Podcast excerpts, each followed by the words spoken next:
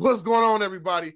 Welcome to the Wrestling Heroes and Insiders podcast, aka The Whip Show.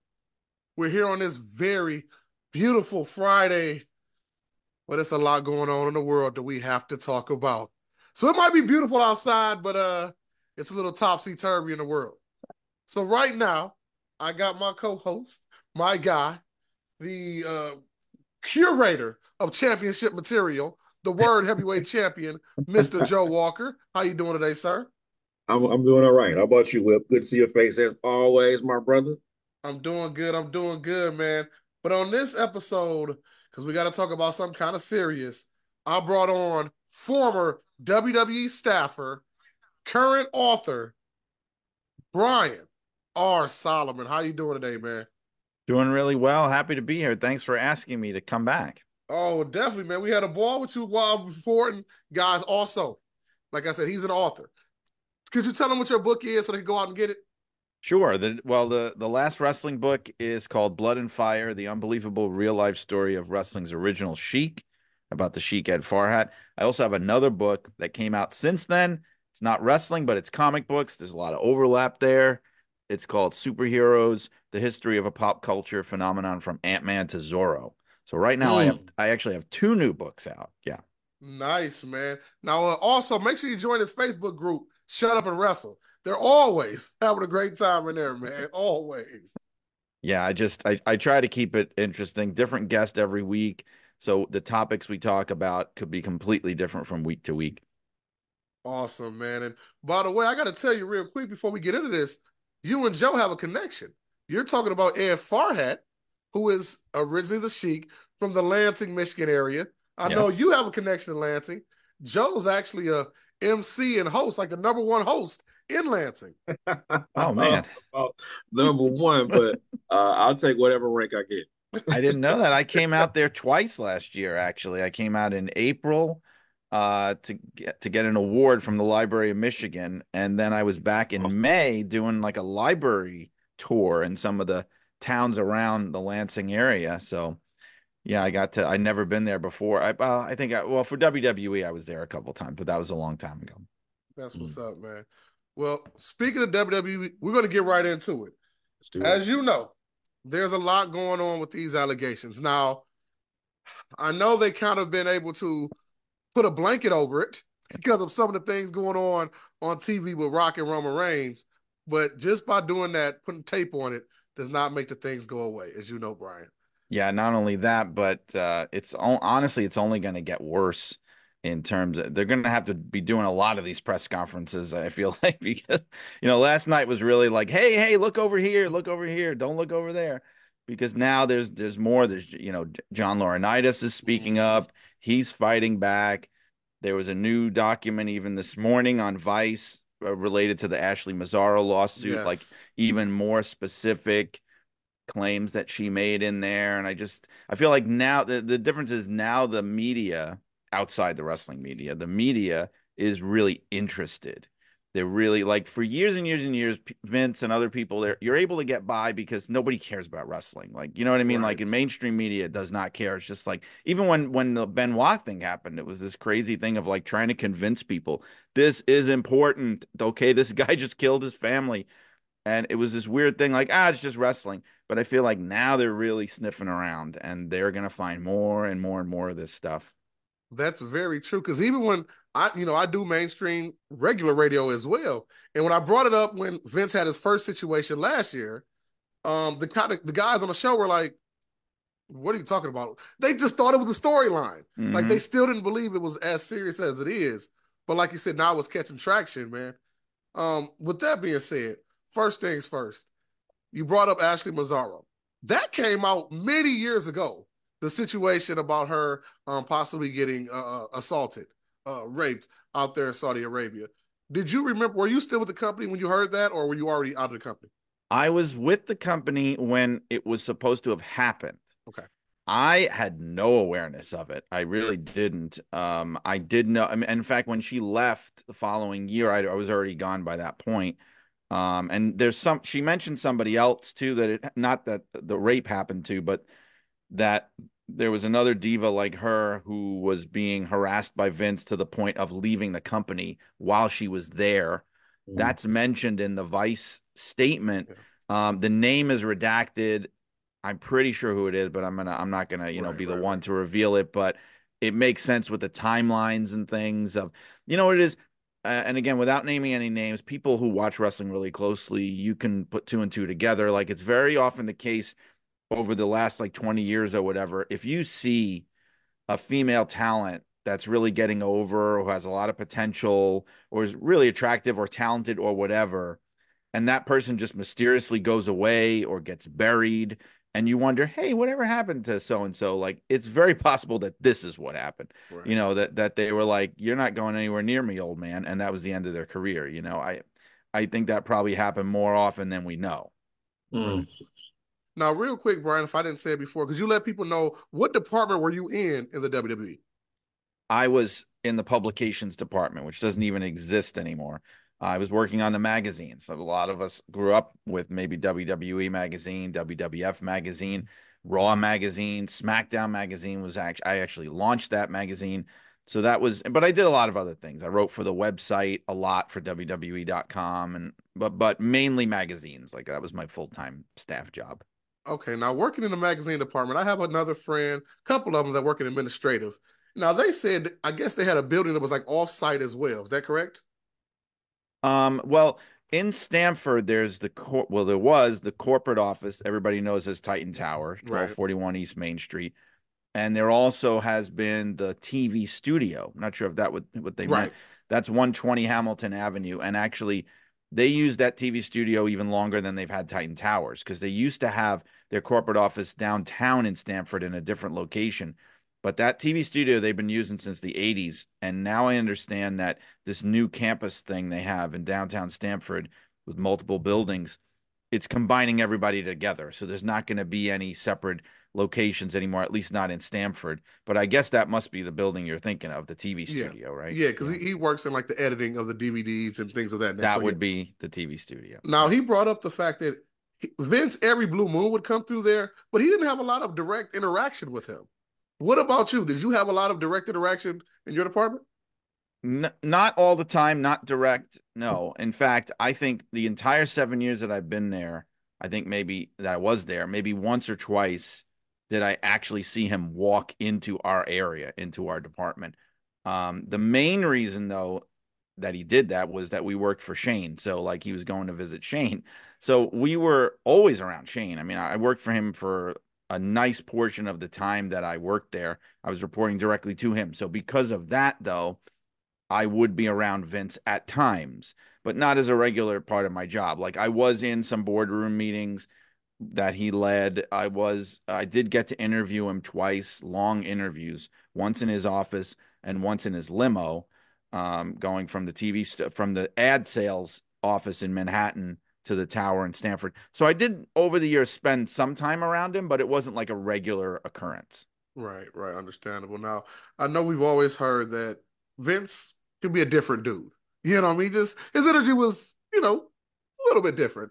But I actually saw you post the other day, you were talking about it in Shut Up and Wrestle. Shane McMahon's energy was almost totally different than Vince. Would you agree or disagree yes. with that? Yeah, and I think that that's why uh, they had, and, you know, I mean, I know this is family stuff and whatever, but I don't think this is anything that I'm breaking new ground on. I mean, they had a tense relationship from what I saw, and part of it was they were very different people, you know. Shane was a very nice guy, you know.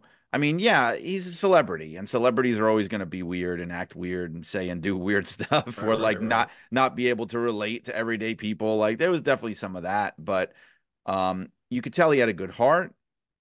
He liked to kind of hang out and talk. And, like, you know, I remember there were times, like, when he had his kid, I even invited them to come. They couldn't make it, but, like, to my kid's birthday party and things like that. Like, I would never think of inviting Vince to my kid's right, birthday right. party. So, but I think that that was, the thing is, he could also be, at the time that I was there, he could be challenging to work for, but it was very clear to me that this was stuff that was coming from Vince.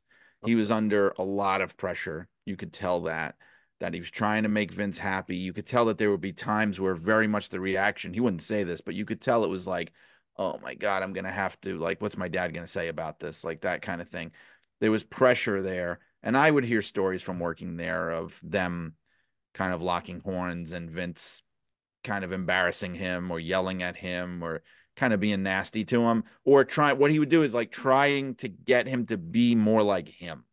Because wow. there would be a lot of that. Like some, one thing you'd hear a lot is that Shane was really nice to his employees and he liked to be, to hang out with the talent and be friendly with them, and that he was getting pressure from Vince to be less nice. I mean, for exactly that, like to not be as familiar and nice to the people who work for you, like to create that distance, to be more aloof, to be a little more like stern. And you would see him, especially as he got a little older, trying to be more of that, but it just wasn't who he was.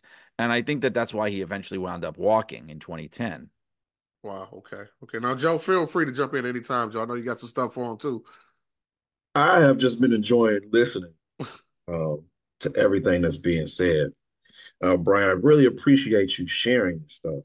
Um, I want for people who are listening now and who will listen later to understand the value of having someone that has inside information, who have some, not inside information, someone who has inside experience, mm-hmm. who is willing to share these things, because I know for you it's probably not the easiest thing to do. And sometimes in some instances, it can be very uncomfortable considering the, the, the subject matter that we're talking about right now.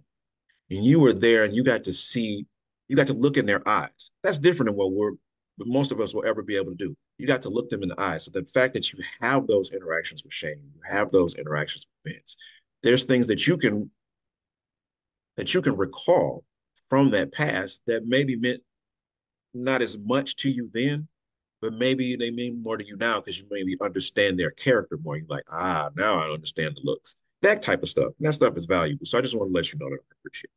Oh, thank you. Yeah, I mean, you're right about that. Uh, I remember like for one of those interviews I did when we were in the limo, you know, it took forever because of traffic on I ninety-five. And like I ran out of questions. So we just started talking just about whatever.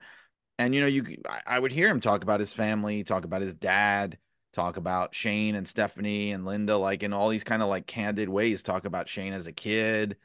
Thing like directly from him, just me and him sitting in in the back of a limo, you know, it's like that's an experience that I fully understand, you know, ninety-nine point nine percent of people don't get to have. Right. And I even understood that in the moment. Like there would be, I remember being there with him and he's like on his cell phone, like talking to the creative team about this and that and what they need to do. And I'm just going like, man, there's people on the internet that would cut their arm off to be sitting here where I am listening to this right now. And I knew it at the time too, but yeah. I definitely over time, you appreciate it more. Yeah, very much. I definitely understand that. Now I want to shift gears just a little bit. We talked about Vince. We talked a little bit about Shane, but John Laurinaitis, um, I got to, the face you made, for people that watch the video already saw that. If you're going to be uh, listening to the audio, you might want to watch the video as well. Um, one thing about John Laurinaitis, I got to meet the guy one time. I did have a tryout myself uh, back when huh. they were O V W, so I got to meet him. Um, but he was talking about, he just seemed like a, eh, a, a different guy as well. But I noticed one thing with some of the allegations coming out. A lot of the talent have been very adamant about, well, I know John Laurinaitis did some ish. You know what I mean? Like they're, whereas they're kind of fifty fifty about saying with Vince, they're kind of like, well, everything's alleged. It, obviously, everything is alleged. Well, they probably feel safer to say it about yeah. John than about Vince. Let's be honest. Like, John doesn't have, you know, never had the kind of power that Vince did. But, like, what I remember of him, first of all, he came over. A lot of people may know he came over from W C W. That's how they got him on the buyout. He was an executive there. I was there when this happened. He essentially, I mean, not put too fine a point on it, he essentially pushed Jim Ross out as head of talent relations. That's been reported on before. And it was night and day, like, um, you know, and I've said this to J R himself when he had me on his show, and he did not contradict me.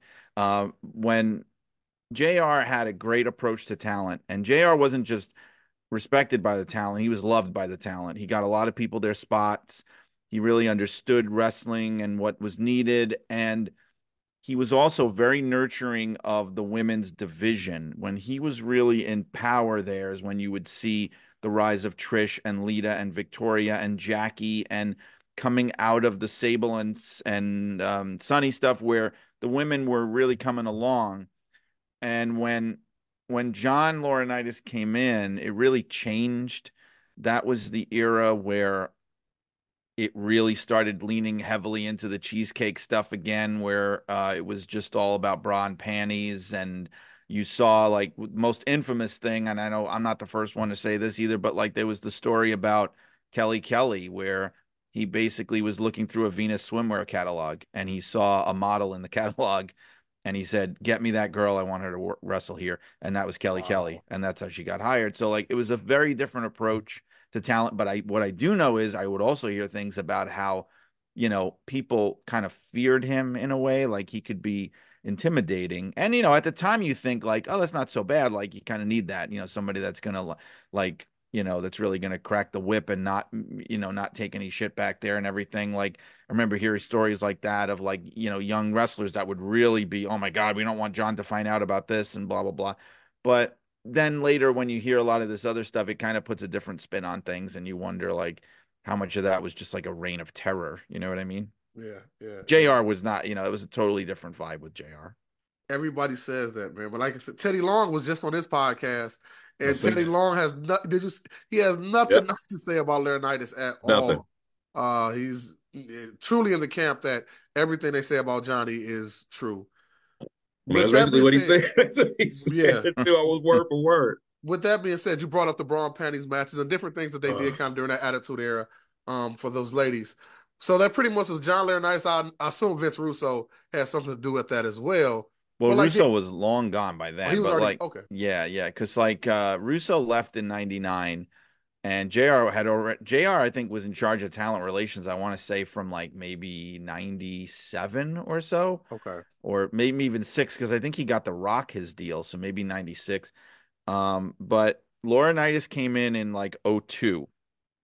And that's when a lot of that ah, started yeah. to change. So this was like a di like a later phase. It wasn't really, I'm not talking about like the Sonny and Sable stuff. I'm talking yeah. about more like what they would do with like Stacy Keibler and Kelly Kelly and all the Divas Search girls and all that stuff that they would have them do on T V, which we'd be cringing about even at the time. Like they were trying to turn it into like Jerry Springer. Right. And, and I think a, a lot of that was the Laurinaitis influence, I think. And, and that's what I want to kind of construct here. So with that being said, during that time, do you remember a lot of the ladies uh, giving a lot of kickback or like trying to push back? Like, I don't know, man. Why do we have to always be in our bra and panties every week? Or were the, were the ladies kind of, eh, well, whatever happens to get over?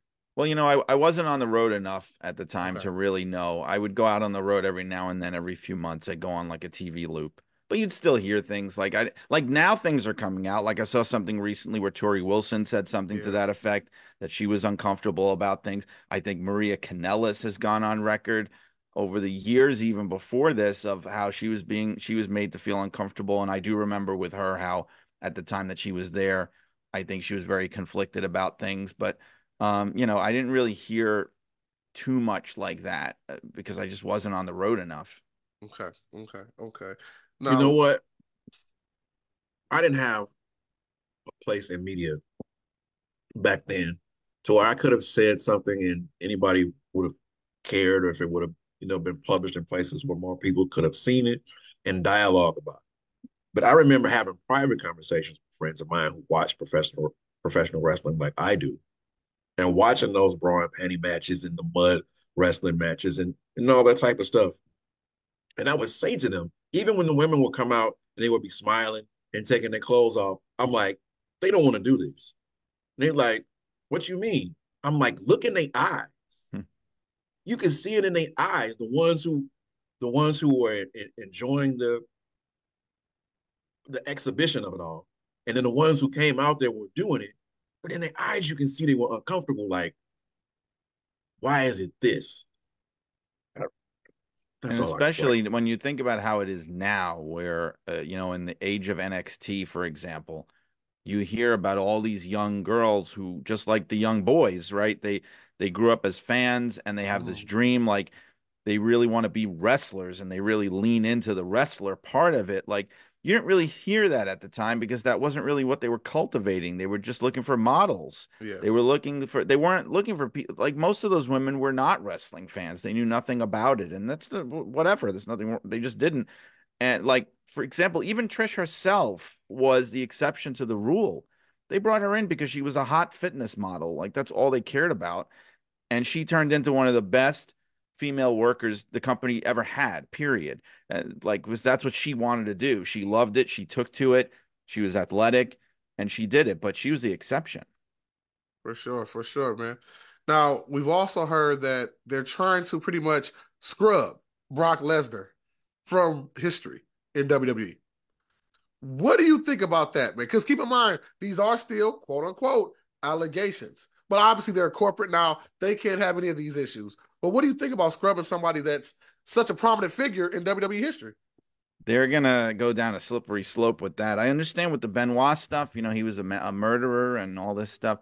Uh, and also it's one person. But if you start going down this road, um, they, they might as well just throw out the whole library. You know, I've said that to other people, like just show Bob Backlund matches.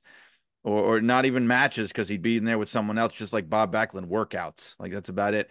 Uh, because um, I hate to break it to people, but, like, this is stuff like what Brock is accused of, which is essentially just being, like, roped into this thing and sending some nasty texts and things, is nothing compared to, like, what half the – I mean, I can show you, like, a house show at Madison Square Garden in, like, nineteen ninety-one, and half the people on there should probably have been in jail. You know what I mean? So I'm not even exaggerating. So, like, if you really want to go down that road, I, like I, that's why I don't advocate for that. I understand you, you can get away from people like that moving forward. You don't have to constantly reference them. You don't have to, like, really play them up or glorify them. But you don't want to touch that video library, number one. And also, if you need to make reference to them for a reason or whatever, you shouldn't be afraid to be able to do that. Like, we should be able to say, you know, well, how did Roman Reigns become the undisputed champion? I don't know, just magically. I guess just something magic happened and he didn't beat anybody. We don't know who that is. You know, that's stupid. That's stupid exactly. to me. Like, there's a way to distance yourself without pretending somebody never existed. I mean, Jimmy right. Snuka, Jimmy Snuka killed somebody, you know. Uh, we just found out the yesterday morning that, that Billy Jack Haynes yeah. killed his wife, it looks like. I mean, we're going to have to start erasing matches from the library if we do that stuff. I mean, Dick Murdoch was a member of the K K K. I mean, how many how many people are we going to, like, erase from history? These are really unsavory uh, people, a lot of them. They just are. And it's like we're kind of stuck with it. Like, this is wrestling. I don't know how very else well. to put it. Like, there's very, very few really pure, wonderful. Like, there's Bruno. There's Bob Backlund. There's, like, I don't know who else. I don't even know who else there is besides those two guys. It's a dirty, dirty business. And and that is my fear. Um, what about Hulk Hogan? For God's sake, right, I'm sorry to right. interrupt you. No, go ahead. I'm sorry to interrupt you, but, like, that, I just thought of that because, like, they're going through this whole thing of we got to distance ourselves from this guy. This person did this. This person did that. And the top of the hour at the Royal Rumble is Hulk Hogan talking. And I'm like, did we forget about about this? I mean, now now it's Hulk Hogan. He's great. And look, I like I said, I'm not in favor of erasing people from existence. But it doesn't mean you just have to pretend that nothing ever happened either. Right. Like, there's got to be an in-between somewhere, you know? Anyway, sorry. It, I agreed. It, it's also, it comes down to discerning. So, yes. Um, are we going to, are they going to condemn people for every act forever?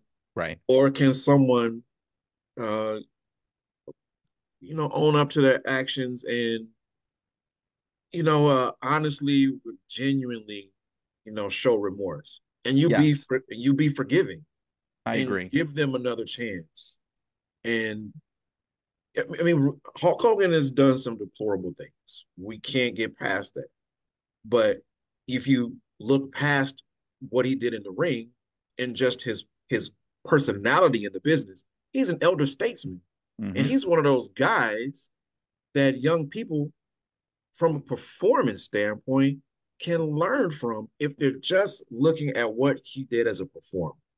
I agree. And then, this, what he did in his Joe, personal life and on the outside, is that is that forgivable? For some people it is, and some people it isn't. But I'm a, yeah, but, I'm a I'm a big supporter of the fact that there should be a way back for some people, depending right. on what they did wrong. Like even even somebody like a Ric Flair, we hear about. Like I always talk about, like Ric Flair is like the physical embodiment of pro wrestling. Like. He he he's weird and twisted, and he does messed up things, but he's also awesome at the same time. Like however that's possible. Read his book to be the man. Right. I mean, Right. So that and that stuff is that stuff is no surprise. Right. The exhibitionist stuff was known in the business for decades. We knew that when we worked there. In fact, the Plane Ride from Hell stuff, it was like a joke. People would laugh about it, you know. But like I said, it was worse I, stuff in his book. I feel like there should be a way back depending on what you do. Like there's no way back for somebody like a Benoit, let's say, if he right. if he had if he had lived even. There's no way back from that. I don't think there's a way back for a Vince. If there is, he'd have to live another fifty years and he's not going to. So like I feel like yes, with someone like a Hulk Hogan, there could be a way back cuz and there should be because like what I say if if if he owns up to it. Because I've always said this, and I'm not even talking about, you know, he said racist things, but even just beyond racist things, I feel like, and I'm not justifying it, but Hulk Hogan was secretly recorded without his knowledge, right? And I say, I wonder how many people in the world today, and I'm not just talking about any, any objectionable comments. Could you imagine if somebody had a secret camera and recorder that recorded everything you said and did your entire adult life? I don't think there's a single human being on this planet that wouldn't be ruined if that was the case. So sometimes oh, yeah. we have to use our we have to use our judgment, but there's got to be remorse. There's got to be like a chance to like, you know, redeem yourself. Let let people get over it, right? Especially with someone like that, because I also look at it from the point of view that I'm a historian of wrestling, mm-hmm. so I write about the past. And I cannot sit here and be like, oh, I can't mention this guy. I can't mention that guy. I got to be able to write about history. Hulk Hogan's one of the longest reigning world champions of all time. Yep. He put the company on his back. The whole national expansion was on his back. With no Hulk Hogan, no national expansion. It would not have worked. He was the catalyst. And we need to be able to say those things without people going, oh, so you're okay with the things that he said and did? You think Hulk Hogan? Right. No, no. And see, look. That's the line. It, it has right. nothing to do right. with what he said. It has nothing to do with that. We're talking about Hulk Hogan, the performer, what he did for professional wrestling, the stuff he's, he did in his personal life. You know, that's a totally different topic. But we're talking about the historical references of professional wrestling. You can't do it without saying his name. It's going to be the same way with Brock Lesnar. Brock Lesnar has a very special place in combat sports, and we can't mm. act like he does not and did not occupy that space.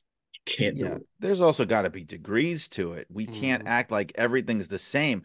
Like one thing that I had happen, and I, I and I usually don't get into things online with people, but mm-hmm. people just saying the dumbest things, like they're trying to compare what Vince did to what Jericho was alleged to have done, you know, and saying like, well, how come, uh, why, you know, we, everybody jumped on, uh, you know, every, everybody's jumping on Triple H for, you know, not handling this right at the press conference. How come no one was, how come they went easy on Tony Khan? How come, blah, uh, you know, for not addressing the Chris Jericho thing? And I'm like, look, those two things are not even in the same universe.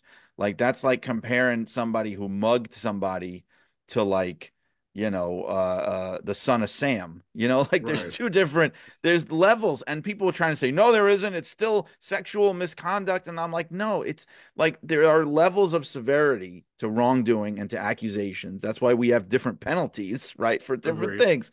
And they require different responses. Yes, there should have been a better response for both, but it's more imperative and important that you get in front of the Vince thing, which is like heinously horrific, like major jail time uh, potential for these things, to something like Jericho, which is far less of a severe thing that he's being accused of doing. And if I get killed for saying that, I'm sorry, it's the truth. Well, for, for, and I don't even sure. I don't even know the specifics of the al allegation against Jericho, because honestly, I didn't even want to know. So I didn't, so basically, I didn't want to hear about what happened with Vince. I just it just it's everywhere, and I'm like, not another atrocity. Yeah. In, with Jericho, it's life, like the, period, it's sort of like wrestling, but in life, I just didn't yeah. want to hear it. With Jericho, it's like se it's sexual harassment in the locker room, like yeah. sort of making some of the female talent uncomfortable, hitting on them, trying to like proposition them. And there was even some talk that some of them may have been like kind of shunned or penalized for like not giving in to him. But still, even that, I mean, is not even in the same realm of what Vince is accused of doing. It's not even the same thing. And yes, both things need to be dealt with, but there's got to be, we got to understand that there's differences here. I mean, it's just common sense. For sure. Now, you actually got a question on the table. Shout out to Tony Tone. He says, should W W E, T N A, A E W, um, should they do stronger background checks on talent? Now, I know they do some type of uh, background checks, don't they, when they give a guy a new contract? You know, I don't even know about, you know, that's an, that's a really good question, because that seems to never be brought up, an actual background check on the person's, uh, you know, life. Or I'm, I have to imagine that they probably do some things like to see if you've ever been convicted, almost like any job would do, like to, to if they find out you've been convicted of a crime or something. I don't know, but you know, I've never really heard one way or the other. I'd be interested to know if they do background checks. And I feel like um, if anybody would, ironically, it would probably more likely be W W E, because they seem to be the ones, especially in the last, like in the post-Benoit era, they really do seem to like have rules and regulations in place, at least on paper. So, you know, I, I mean, maybe they do. Yeah, for sure. That's, gotta... That would be my question. My question would be, what's the extent of the background check? Right. Are you looking into... you know, yeah. to find any allegations or, you know, circumstances that happened in their professional life? Or are you going to venture into the neighborhoods where they grew up and talk to neighbors and be like, hey, tell me about so-and-so, because there's different, there's different avenues to go down if you try to figure out what somebody is like. And just following a paper trail, you're not always going to find something. Sometimes you got to go a different route. So how extensive is the background check going to go? I'm sure they did.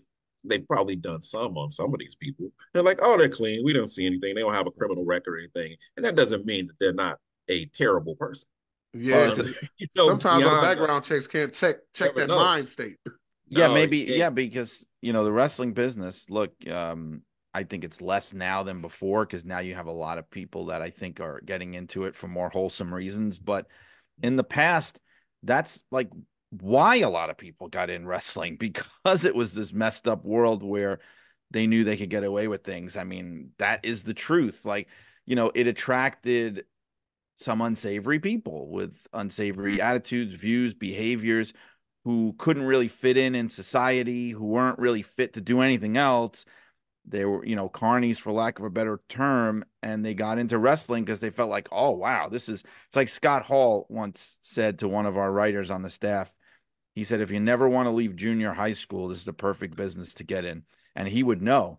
And, you know, you get a lot, a lot of guys that just, they don't want to grow up. They don't want to have repercussions for their actions. They want to be hidden away. And wrestling was always the perfect world, because it's so far away from the mainstream eye. It was the perfect world for them to be sheltered in and do whatever messed up stuff they want to do.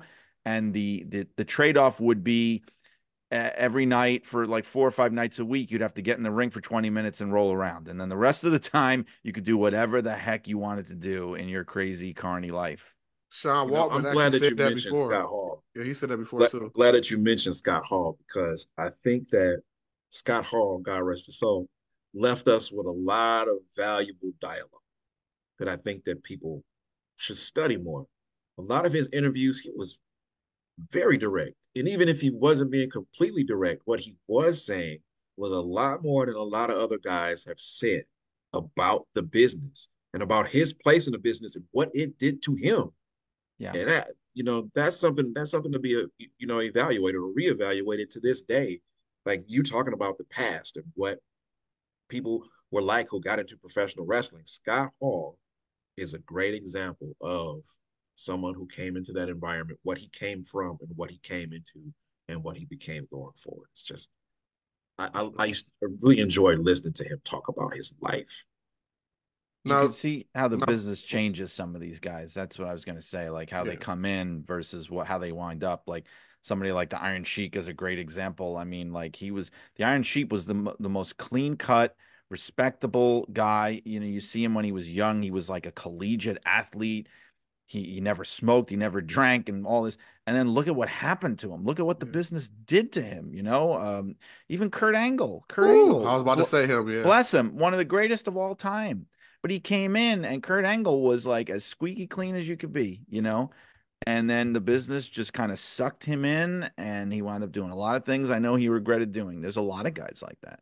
Shawn Michaels. Yeah. Yes. Another. Yeah. But but Shawn Michaels was like a fan from the beginning, a wrestling fan. So he always had like that that bug in him. Like like he worshipped Ric Flair when he when he was when he was like a teenager. So, you know, like he, he he he had that kind of wild side of his personality. But there are people who just completely turned into different people because of the mm-hmm. wrestling business. And once you realize what you could get away with, you know? Yeah, that's it with Sean. Now, real yeah. quick, guys. Once he found out what he could get away with. Yeah. You got another question on the table from Daryl Pace. Shout out to my boy Daryl. He no says, disrespect to Sean. Going back to Brock Lesnar, he said, with Brock, though, talking about eliminating him from everything, how would he even know that the girl was coerced? Um, she was of age. And question, what did he actually do legally wrong for him well, to be yeah. booted from everything? That's why I look at it like, we, you know, it, it's a hasty thing to just immediately jump to to um, eliminate anybody that even has any whiff of wrongdoing on them. Like, we don't know all those details. We don't know what he knew. We also know that they never actually met. The one thing that that is the sticking point with Brock, excuse me, and this also is where Vince gets into really hot water, like when they talk about a sex trafficking charge. So the one thing with Brock was that it looks like Vince was making um, the girl was like a reward to Brock for signing his new contract. That's what it was going to be. Gross. And that's when, when you get to the point where it's like, it's essentially money changing hands for sex yeah. and sexual favors in a, in a way it, it really is. That's yeah. where you get into the trafficking. Cause I think like technically from a legal standpoint, excuse me, for trafficking, there needs to be money involved. Like somebody's making some kind of money off this. So they could almost argue that he was pimping this woman out to a wrestler. And we don't know, like, did was Brock aware of that? He very well may have been. I mean, I don't know. I didn't, I, I don't know every detail, but it may have been made clear to him, like, hey, if you sign with us, this is going to be your, one of your rewards. And if he knew that, then that's much, much more shady than just like, hey, I have this girl I'd like you to meet. You know what I mean? Like, for that's sure, different. Sure. Now, I would never try to uh, trash the young lady at all. I definitely feel bad for everybody involved. Um, for, if those things are true, what, what was said, I mean, it's horrible. But I do want to ask you this. Do mm. you think the fact that she had an N D A, took one million dollars, and after the two million dollars was not received, then everything came back out with her. Do you think that um, makes the case uh, go away? Do you think that's an issue? Well, first of all, how stupid is Vince to not? I, know. I mean, what I... did he think was going to happen? And we also look at him, like some people have even said this, like maybe Vince wasn't as smart of a businessman as we all thought he was. Maybe he was just really ruthless, and that's different from being smart, because there's stories about him all through his career of welching on payments. Like he did that to Stu Hart when he bought the Stampede territory. He was just like, ah, I'm not going to pay anymore. Sorry. Like he burned a lot of people. And I think he just has that attitude of like, I'm going to pay for a little while until I get tired of it. Like that was a really, really stupid thing to do. And I know that people always get caught up on, on the settlement thing and, and the N D A and all that stuff and the hush money. The reality is like none of us know what we would do in similar situations, and it doesn't take away from the severity of the crime. Like, like for example, are there people, are there women who in her situation would have said to Vince from the very start, go to hell and I quit and I never want to look at this place again and I don't care what you do to me? Yeah, there are. But number one, he never would have approached somebody like that. I mean, that's how these manipulators work. If they see somebody that they know is going to stand up for themselves and, and has a strong A personality, they're going to leave that person alone. He's looking for a victim. You know, she was in a weakened state. She lost her parents, lost the house, bankrupt, had no job. To people like him, that's like blood in the water. Like, and look, the, the, and this does not take away from somebody's victimhood. There are people who are able to be controlled, manipulated, Who, who by a dominant personality like Vince. It doesn't mean that they're not deserving of sympathy. There's people like that that, you know, all of a sudden everything snowballs, and then a few months in, you're like, well, how the hell did I even get into this? Like, that happens. It just happens yeah. all the time. And I think it's wrong sometimes for people to make this judgment of like, well, that wouldn't have happened to me. I wouldn't have done that. If that, well, that's great. Congratulations. Right. Wonderful. But it doesn't take away from the wrongdoing, and it doesn't make that person any more uh sympathetic of a victim. I think, you know, what what you said just made me think of Tina Turner. May she rest in peace. Also, I've personally heard conversations about her relationship with Ike. Women and people who did not know her personally would say, especially after the movie came out about her life, What's Love Got to Do with It, they would say in conversation. He wouldn't have been smacking me around like mm. that. Maybe he wouldn't have, but that's not you. Right. That's right. not and, you. And then you get in a situation like what happened with her. You know, first of all, you're terrified of repercussions. This is a powerful guy who is th threatening you. I mean, there are threats in yeah, those right. texts. Yeah. And so you think to yourself, um, you, you put yourself in the shoes of that person, like, I'm not going to press charges. I don't want to go to court with this. I don't want my life to be ruined. I'm afraid of what this guy could do to me. So screw it. If he wants to pay me to keep my mouth shut, screw it. I'm going to take the money and try and turn lemons into lemonade here and try and move on with my life. I, you know, fine, fine. Again, it, it doesn't take away from the crimes that were committed. And, and look, it's also, you have to look at somebody who is probably now looking at, you know, Vince getting away with everything, coming back in the company again, making a billion dollar, billion dollar deal after billion dollar deal.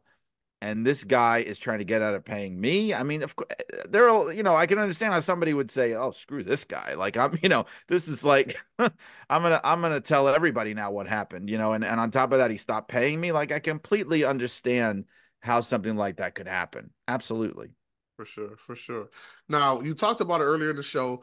W W E had that huge press conference, but it really was like a, a, a fight field. It really wasn't a press conference like they used to do. You know, that was a little different. And yeah. T K O got The Rock now on the board. A lot of big things happened before it came back out. I mean, T K O stock went up like seventeen, eighteen percent. Then, of course, this happens again. And WrestleMania season is on right now. How does the W W E keep navigating around all these allegations? Like, how do they keep get out of it, man? Are you, are you asking, like, how do they... how do they do it, or like yeah. the fact that they are doing it? Because they, they, well, yeah, they, they're, they're doing, doing how it. They keep, how are they so good at this? I mean, they're creating total chaos. That's the thing. It's like, and the question is whether are you enjoying the chaos or not? Like, some people it's find it to be compelling. And, but with me, like, I look at it and I'm like, I don't even know if they know what they're doing from day to day. Like, this is like mm. crazy. And then I think to myself, I would never want Vince to come back, but now I understand what happens when he's not there. It, there's no one that they're afraid of. There's nobody that everybody answers to. There's nobody who says this is the way it's going to be.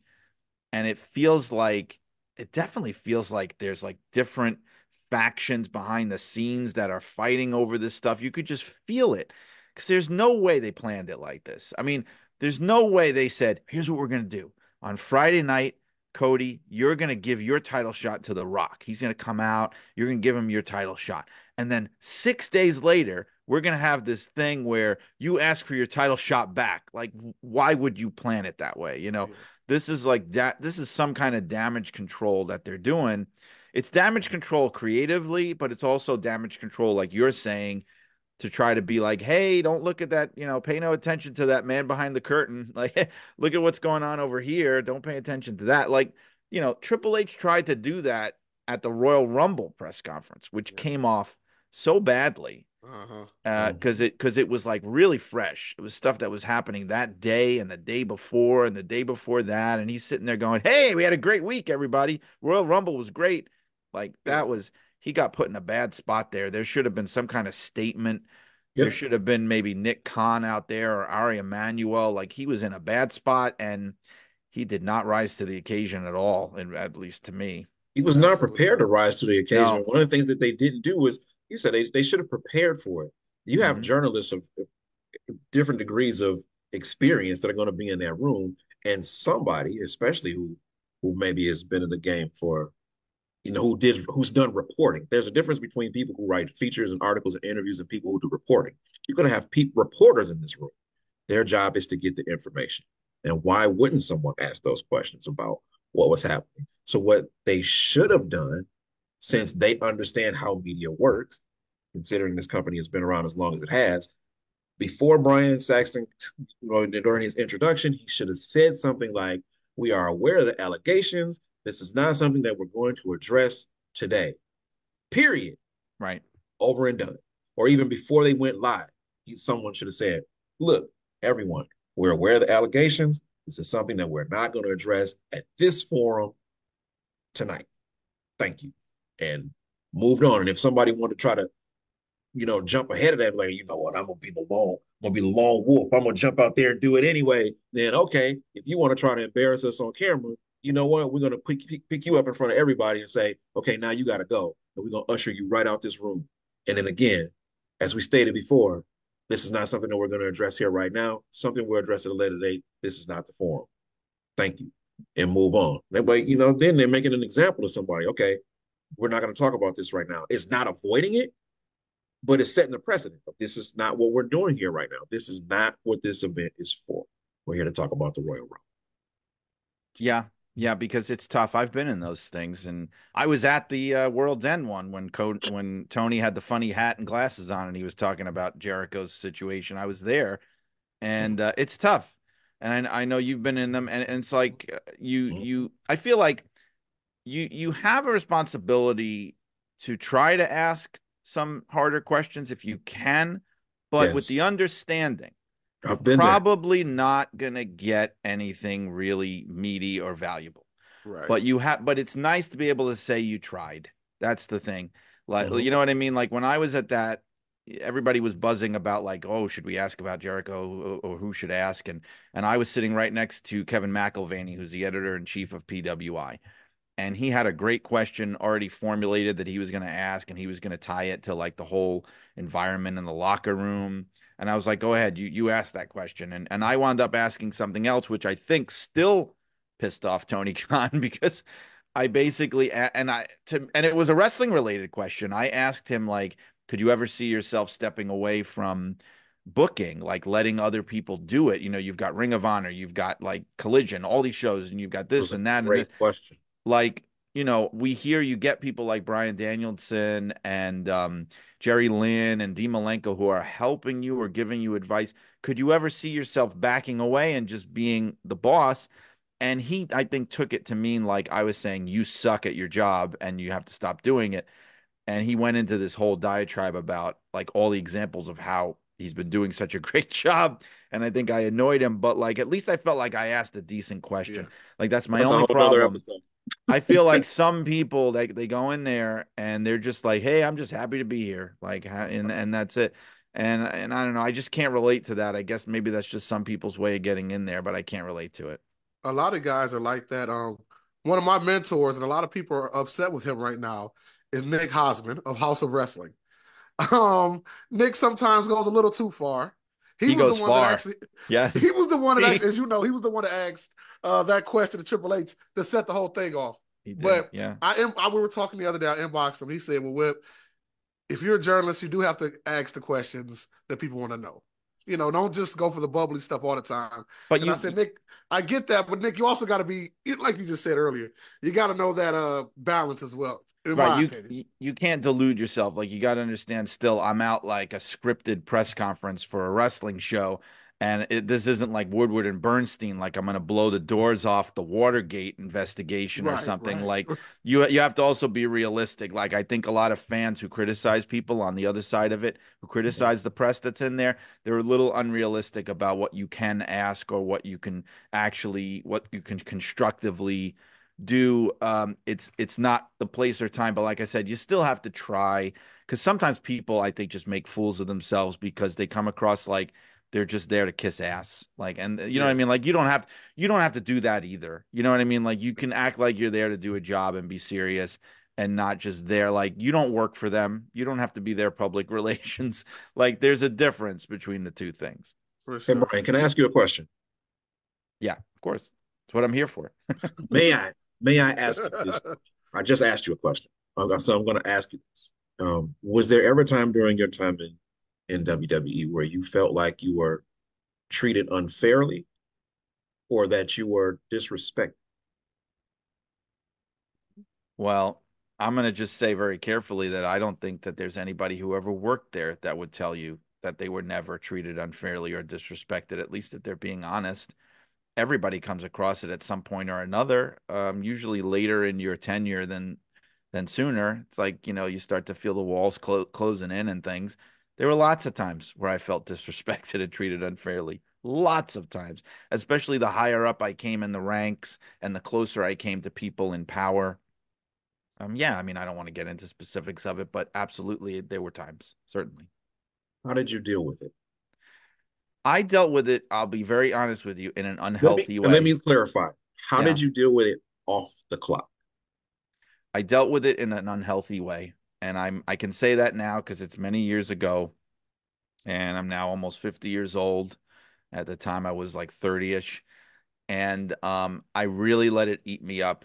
And I remember when I was there, in my early years there, I had this conscious idea in my head because I would see other guys, you know, who were like, fuck this place. Where I don't know what the language restrictions are on this no, show. You're fine. You're fine. Okay. And I would be like, I never want to be that guy. Like, I love working here. I, I drive into work. I'm a lifelong fan. I'm driving off I ninety-five. I see Titan Tower, giant W W E flag. I mean, I would literally start laughing as I pulled in to the parking lot thinking, how lucky did I get to be here? Like, I can't believe it. I'm the luckiest smart mark on the planet. Like, I'm somehow working here on a day-to-day basis. And that changed. And when that changed and it became more of a nightmare, I started to become that bitter guy. I started to become that guy who's like the office cancer. You know, mm-hmm. who's like talking shit about people, complaining, the negative guy you don't want to be around at the happy hour, like that kind of thing. I started being that guy, and I started acting out, you know, on the road, or again, because it's that world where you can get away with anything, right? I started acting out in the office and just being like this malcontent and being also a wet blanket and just like shitting on other people's ideas because I was just so bitter for being treated unfairly and being feeling like I'd been passed over and seeing a lot of wrongdoing and hypocrisy that was being ignored and incompetence that was being ignored or rewarded. And what I wound up doing in the end is just giving them more and more rope to hang me with. They wanted me gone, and I was giving them plenty of reasons to do it, where any boss in their right mind would have been like, we can't keep this guy here now, you know. And I just I just made it made it worse for myself. I think if I knowing what I know now, if I had wanted to stay there, I probably would have learned a more kind of diplomatic way to approach it and and deal with it and try to survive. Or I would have just said, you know, I'm going to find another job, which I also wasn't willing to do. You know, it was like this unhealthy thing where I wanted to stay there, but I hated it, you know?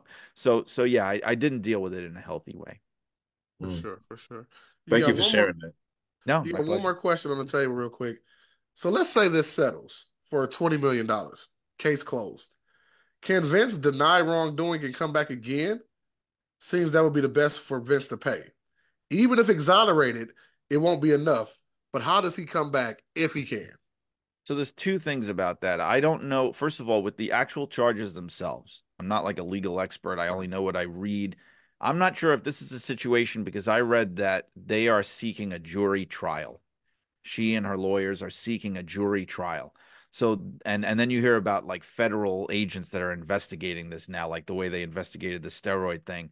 So I don't know from a legal standpoint, if now this, this leaves the confines of civil cases and civil suits and things, and this becomes like criminal case, like United States versus Vince McMahon kind of thing. Like if that's the case, then, then it's out of his hands. Like I, you can't really settle in a situation like that. You can maybe have a plea bargain, but that becomes a whole different animal. I don't know enough about that if that's what it's going to become. As far as him coming back, this is a very different dynamic. He doesn't have the power and the leverage that he had even a year and a half ago. Um, for him to come back, he, in other words, he could not force his way back the way he did a year a year ago and be like, I'm going to just elect myself to the board and fire everybody. Like, he can't do that now. Like, if they vote against him coming back, he just can't come back. So for him to come back now, he would have to be helped from inside. They would have to willingly want him to come back and allow him to come back. And I just don't think they want that. I think they want to be as far away from him as they can be. And I think if they had their way in twenty twenty-two, Nick Khan, Paul Levesque, Stephanie McMahon, the whole board, if they had had their way, he would not have come back. They didn't want him back. They had no choice. And I think the difference now is the top execs there feel the same way, but they actually have the power to keep him out. So I don't think you're going to see him back ever. My last, my last question here, moving forward, um, obviously W W E, they've been able to, like I said earlier, keep navigating through all these things. WrestleMania season, they're going to make some big money. But obviously, Vince and quote-unquote Brock Lesnar weren't the only people involved. How do you think this long-term will affect W W E, T K O, and even some of the other wrestlers that will probably come out sooner or later that had something to do with some of these uh, things and allegations? Yeah, you know, you have to wonder, and I know we just saw this five billion dollars Netflix thing happen, and you have to wonder at some point, right, do all these people who are not wrestling people, who don't know anything about the wrestling business and probably thought W W E was just like Disney or something, right, or Marvel. It's like, oh, it's, this is like when Disney bought Marvel. No, it's not. It's like, it's like buying the Gambino crime family. You know what I mean? And I don't think they realized what they were getting into, and they're probably willing to overlook stuff. There's a lot of money to be made if, you know, corporations do this, but you also have to wonder if there eventually comes a point now that it's owned by a giant corporate entity, if they don't go the route of what Time Warner did with W C W and be like, why the hell do we need this on our networks? Why are we still propping up this liability? Let's kill it. And I don't think that that's out of the realm of possibility. I don't think it's happening tomorrow. I don't think it's happening next year, but it could be the kind of thing where over time, if the rewards aren't great enough and it's just catastrophe after catastrophe after unthinkable crime, that somebody in that company doesn't go like, you know what? We don't need this. We don't need this stress. Let's just lean into the U F C and we could buy some other stuff. Like, let's ditch this. Um, could happen. It could happen one day. For sure, for sure. Joe, you got anything else for him before we get out of here, man? I do, but we don't got enough time. Oh, no. you sure you sure you don't want to? Okay, man. I mean, if you want to drop one, you know, one or two more, go right in. Can we can we reserve the privilege of us three talking again? Of course. Sounds Anytime. Good. Sounds Anytime. good. Definitely a part two will be needed, man. Well, Brian, thank you for I your think time. We need it. Part two, three, four, five, a whole series. We'll do a series. Man. Yeah. Well, Brian, thank you for your time. And once again, let them know where they can get a hold of you and what else you got going on with your books and things like that. Sure. So there's a couple things. I, I write for Pro Wrestling Illustrated. I write for Inside the Ropes magazine. You could find my columns and articles in there. My podcast is Shut Up and Wrestle. It's S U A W pod dot com or wherever you get podcasts. It's a wrestling history podcast, if that's your thing. And I'm also the news director for the wrestling news from Arcadian Vanguard. So that's how I know about all this crap. We cover it every single morning. It's very no nonsense, no opinions, just straight ahead news, the wrestling news dot com. Uh, I mentioned the books at the top, Blood and Fire and the Superheroes book, but I'm also working on my next book now, which is Irresistible Force, The Life and Times of Gorilla Monsoon. And I'm about a third oh. of the way through writing it. I expect it to be done within the year. Super excited about it. Nice. So you guys heard that. Make sure you pick up those books, read his columns, and make sure you listen to his podcast, because Dave LaGreca keeps trashing everybody about having the number one podcast. So we got to catch Dave LaGreca. Somebody does. Just saying. I had Dave on. He was a great guest. Yeah, Dave's awesome. Yeah. I'm talking shit, man. I'm talking shit. We need to throw this out there. I have to. So I can't let this man leave the screen without me throwing this up in the air, dude. I would love to write at least one piece for Inside the Ropes. Guide. Oh, great Brian Song. Guide. How can I make I, this? I don't know. I mean, I, I I wish I had a way to open a door or something. I mean, I know that I, I I don't think they're taking that many new submissions. Like, I know that um they had a there are even people that I knew that used to write for them that don't, because there's just not as much work to go around. I mean, I'm I'm very grateful that they are always willing to dump a six thousand word story in my lap that that takes me like weeks to write. I'm not going to complain. I love doing it, but I don't really. Yeah, I think I'm just in. I'm in the inner circle. They like me. They like what I do. I wish I knew. I would. You're putting me on the spot on a live yeah. show. I don't know how to. You you were put on the spot the second you popped up on this screen. We all on the spot. You gotta you gotta We're reach out to Kenny McIntosh. Right, he's the man. Inside the Ropes. That's all I know. Sorry, Kenny. That's what's up, man. Well, thank you for your time, Joe. Thanks, tell them where they can get a hold of you at. Uh, you can find me everywhere at Mister Joe Walker. Make sure you check out this E N T dot com and enjoy every episode of this podcast. Read, watch, listen, all things entertainment. Yes, yes. And you know what to do. Keep following us, like us. Make sure you check out my boy Najee, N X T with Najee. Check out the upcoming Championship Material Podcast with Mister Joe Walker, the Word Heavyweight Champion, right here on the Wrestling Heroes and Insiders Podcast Network. I am Whip Dog, and I will see you next time, y'all. Take care.